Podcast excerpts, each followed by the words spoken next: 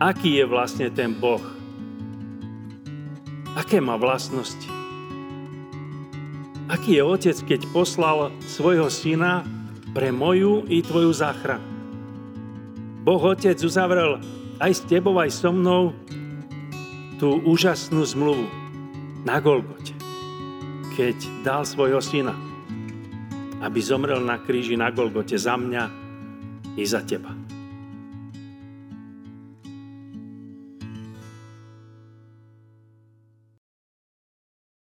Prameň nádherný, čistý, väčšného žitia v ňom zdroj, liek proti nemociam istý, vyteká z Božieho trónu a vlaží nebe i svet.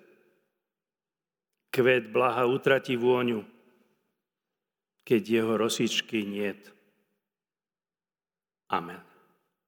Z úcty voči Božiemu slovu povstante, bratia a sestry, a vypočujte si Božie slovo, ako je zapísané v Matúšovom evaníliu, kde v 4. kapitole vo verši 4. čítame tieto slova. On však povedal, napísané je, nie samým chlebom bude človek žiť, ale každým slovom, ktoré vychádza z úst Božích. Blahoslavení sú všetci, ktorí počúvajú Božie slovo, zachovávajú ho v svojom srdci i v svojom živote. Amen. Milí bratia a sestry, milí priatelia, keď izraelský národ putoval z egyptského otroctva do zaslúbenej zeme, do vytúženého Kanánu, pán Boh im už na púšti dal príkazy ohľadom sviatkov. Aké sviatky vlastne by mali svetiť, keď prídu do Kanánu. A tak už na púšti vedeli, že majú svetiť paschu na pamiatku východu z Egypta. Pre nás Veľkú noc. Sviatok letníc, poďakovanie za prvú žatvu. A tretí sviatok bol sviatok stánkov. Pripomínanie si toho 40-ročného putovania púšťou do Kanánu. Každý jeden deň sviatku stánkov, ktoré trvajú 8 dní, má svoj liturgický poriadok. Posledný osmý deň Sviatku stánkov ďakujú za Božie slovo. Je tam veľmi, veľmi prejavená úžasná radosť a vďačnosť, že práve oni majú tú úžasnú výsadu.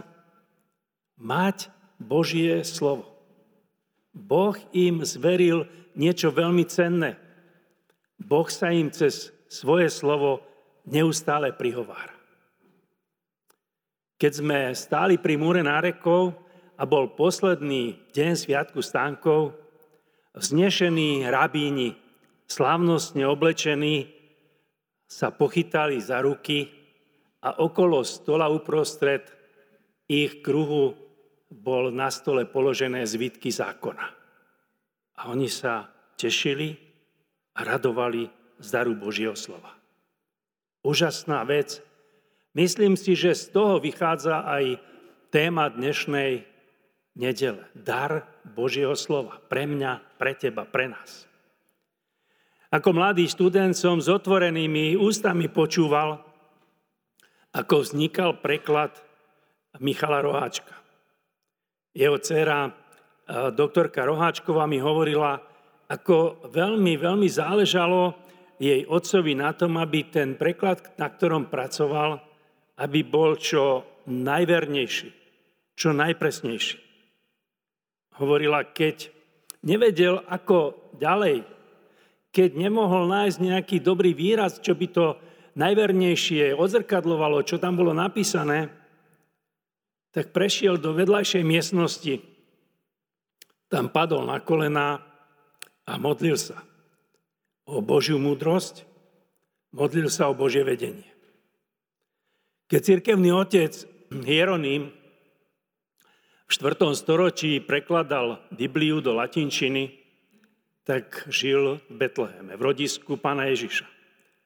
A skúmal každé jedno slovo, aby ten preklad bol čo najvernejší, čo najpresnejší. Milí bratia a sestry, v prečítanom kázňovom Božom slove je udalosť, ktorá je veľmi vážnou skúškou, môžeme povedať na začiatku Ježišovho pôsobenia. A ukazuje každému z nás, teda aj mne, aj tebe, čím je Božie slovo pre Božieho syna. Čím je pre neho. Pre neho bolo Božie slovo tou najvyššou autoritou. Pre neho aj pre nás má byť Božie slovo chlebom života. A to tretie, napísané Božie slovo je norma pre veriaceho kresťana. Pre toho, kto to myslí úprimne, kto to myslí vážne. Božie slovo ako najvyššia autorita. Otázka znie, kto a čo je pre mňa, pre teba tou najvyššou autoritou. Keď som viedol jeden biblický tábor, tak som oslovil jedného brata, aby viedol seminár Moje duchovné autority. A on sa ma po seminári pýta, e, prečo som mu dal takúto úlohu, keď on žiadne duchovné autority neuznáva. Ako je to s nami. Mám pred sebou, vedľa seba nejakú duchovnú autoritu? Alebo som si len sám sebe autoritou? Môžeme povedať, že pán Ježiš po 40-dňovom ťažkom pôste je to úžasné, že niečo také zvládol a hneď prichádza pokušiteľ, Satan. Pán Ježiš sa nestavia do úlohy nejakého superhrdinu ktorý práve niečo veľké dokázal 40 dní bez vody, bez chleba. Bráni sa a odvoláva sa na Božiu autoritu. Napísané je, nie samým chlebom bude človek žiť, ale každým slovom, ktoré vychádza z úst Božích. Boží syn nie len tu, ale aj tu uznáva autoritu nebeského Otca. A práve preto sa pre nás stáva veľmi dôležitou, ale aj veľmi potrebnou autoritou. Chceš byť autoritou pre niekoho? Otázka znie, kto je pre teba autorita. Božie slovo bolo v dejinách veľmi často spochybňované. Veľmi často bolo vysmievané.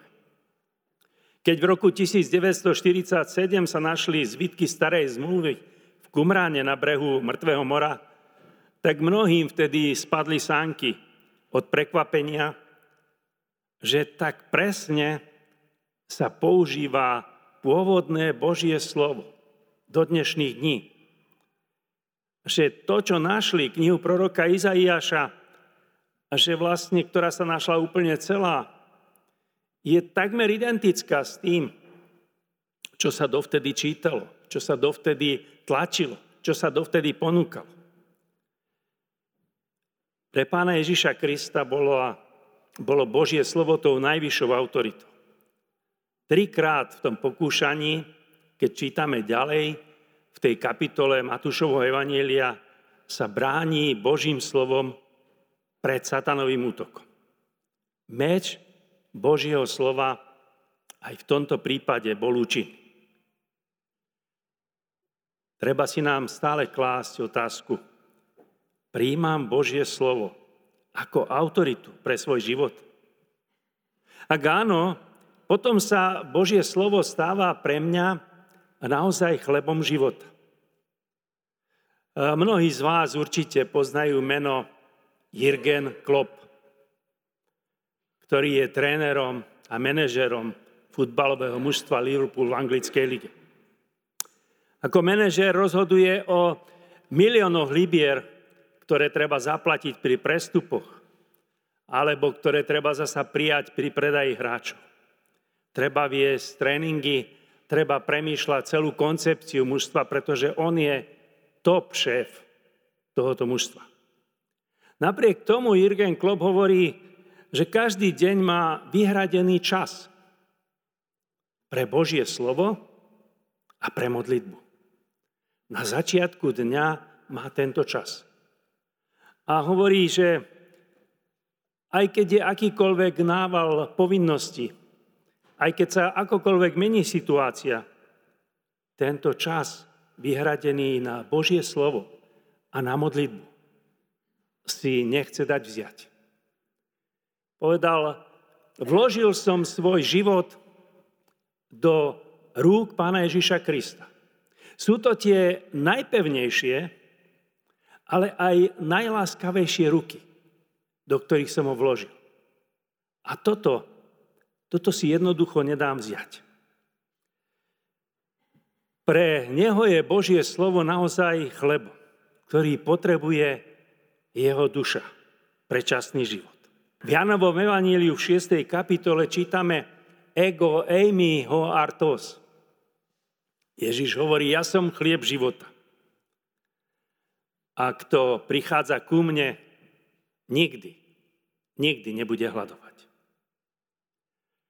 Zvyčajne si dávame každý z nás dosť času na to, aby sme sa pripravili na deň tým, že si dáme dobré raňajky, že si dáme dobrý telesný chlieb, aby sme boli v plnej sile, aby sme boli aj v dobrej pohode, aby som nemusel myslieť pri svojich povinnostiach, že som hladný alebo že mi niečo chýba.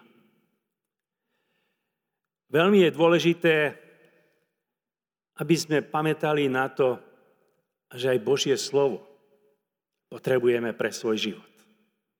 Áno, ideálne je, ak si Božie slovo naozaj zamilujeme ak je pre nás veľmi dôležité, aby som ho denne čítal.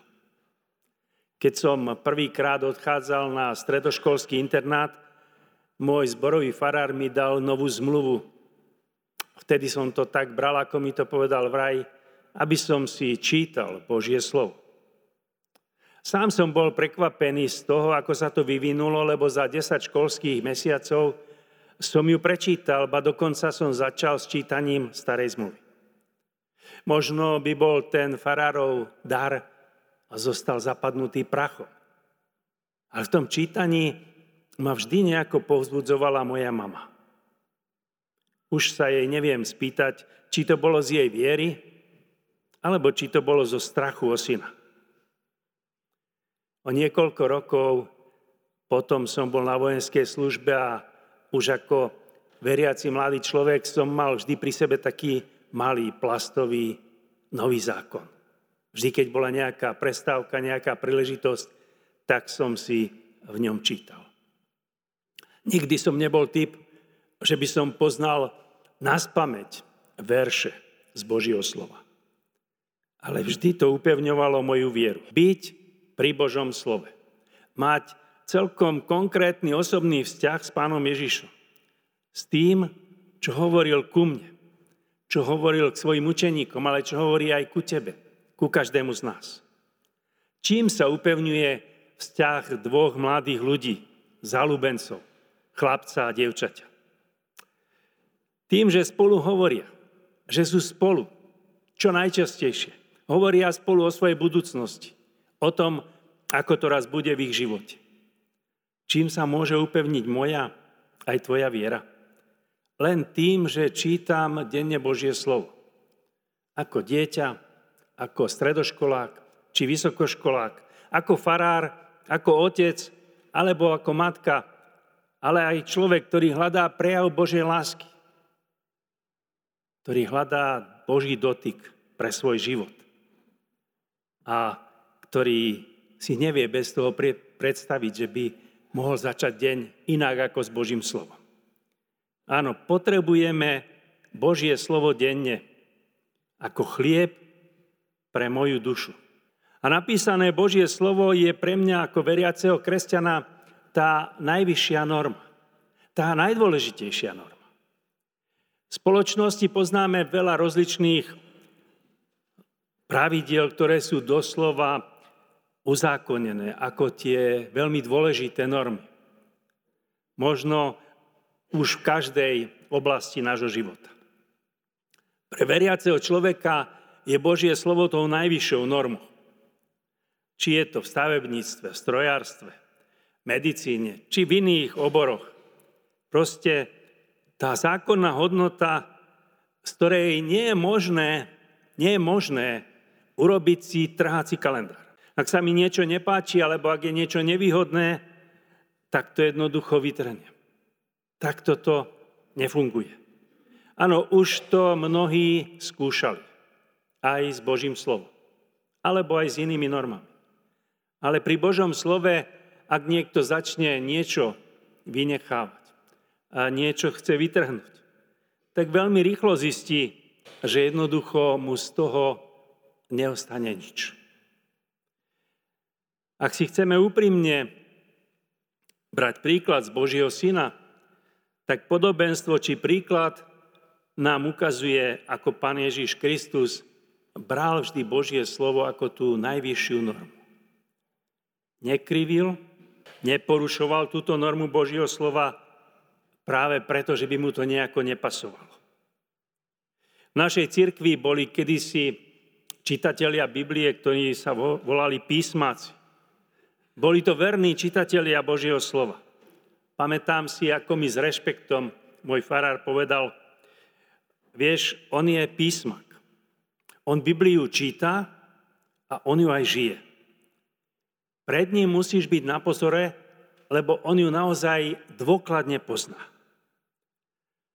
Nedá sa Božie slovo zamilovať na nejaký pokyn, na nejaký popud, alebo že je to nejaké moje želanie. Ale vždy sa dá začať čítať Božie slovo. Možno, možno máš takú predstavu, že dá sa žiť aj bez Božieho slova. Ale skús prečítať napríklad niektoré evanielie. Alebo niektorý list Apoštola Pavla. A uvidíš, koľko rôznych vecí, ktoré ťa môžu osloviť, ktoré ti môžu byť prospešné, tam nájdeš. A vy, ktorí čítate Božie slovo, nedajte sa odradiť od toho. Sú zvyky, ktoré sú dobré a tento zvyk patrí medzi dobré zvyky. Čítať si denne Božie slovo. Bratia a sestry, v Žalme 119 čítame Upevni svojou rečou moje kroky. Keď mladý človek dostane zalúbený list, tak vzťah sa upevňuje. Je pevnejší a tí dvaja sú si opäť bližší. Boh, môj a tvoj otec, sa nám prihovára práve cez Božie slovo. A my môžeme smelo povedať, že, že najviac k nám hovorí cez Božie slovo. Toľko vyznania, toľko dobrých želaní v Božom slove pre teba, pre mňa, tam nachádzame a sú nám oznamené. Ale ak Božie slovo by sme nečítali, tak sa o tom jednoducho nedozvieme. Čím viac, čím lepšie ho poznávame, tým je pre mňa aj pre teba ešte vzácnejšie, ešte cennejšie. Autorita Božieho slova mi nie je prekážkou, ale je to moja výsada. Je to moja radosť. Každým ďalším čítaním sa mi stáva skutočným chlebom, bez ktorého nemôžem žiť. Božie slovo v písanej podobe je pre nás nesmierne, nesmierne veľkým darom, veľkým pokladom, tak ako to vyznávame v mnohých piesniach. Čím je teda pre teba. Tužím sa dozvedieť naozaj pravdu o sebe. Aký je vlastne ten Boh? Aké má vlastnosti?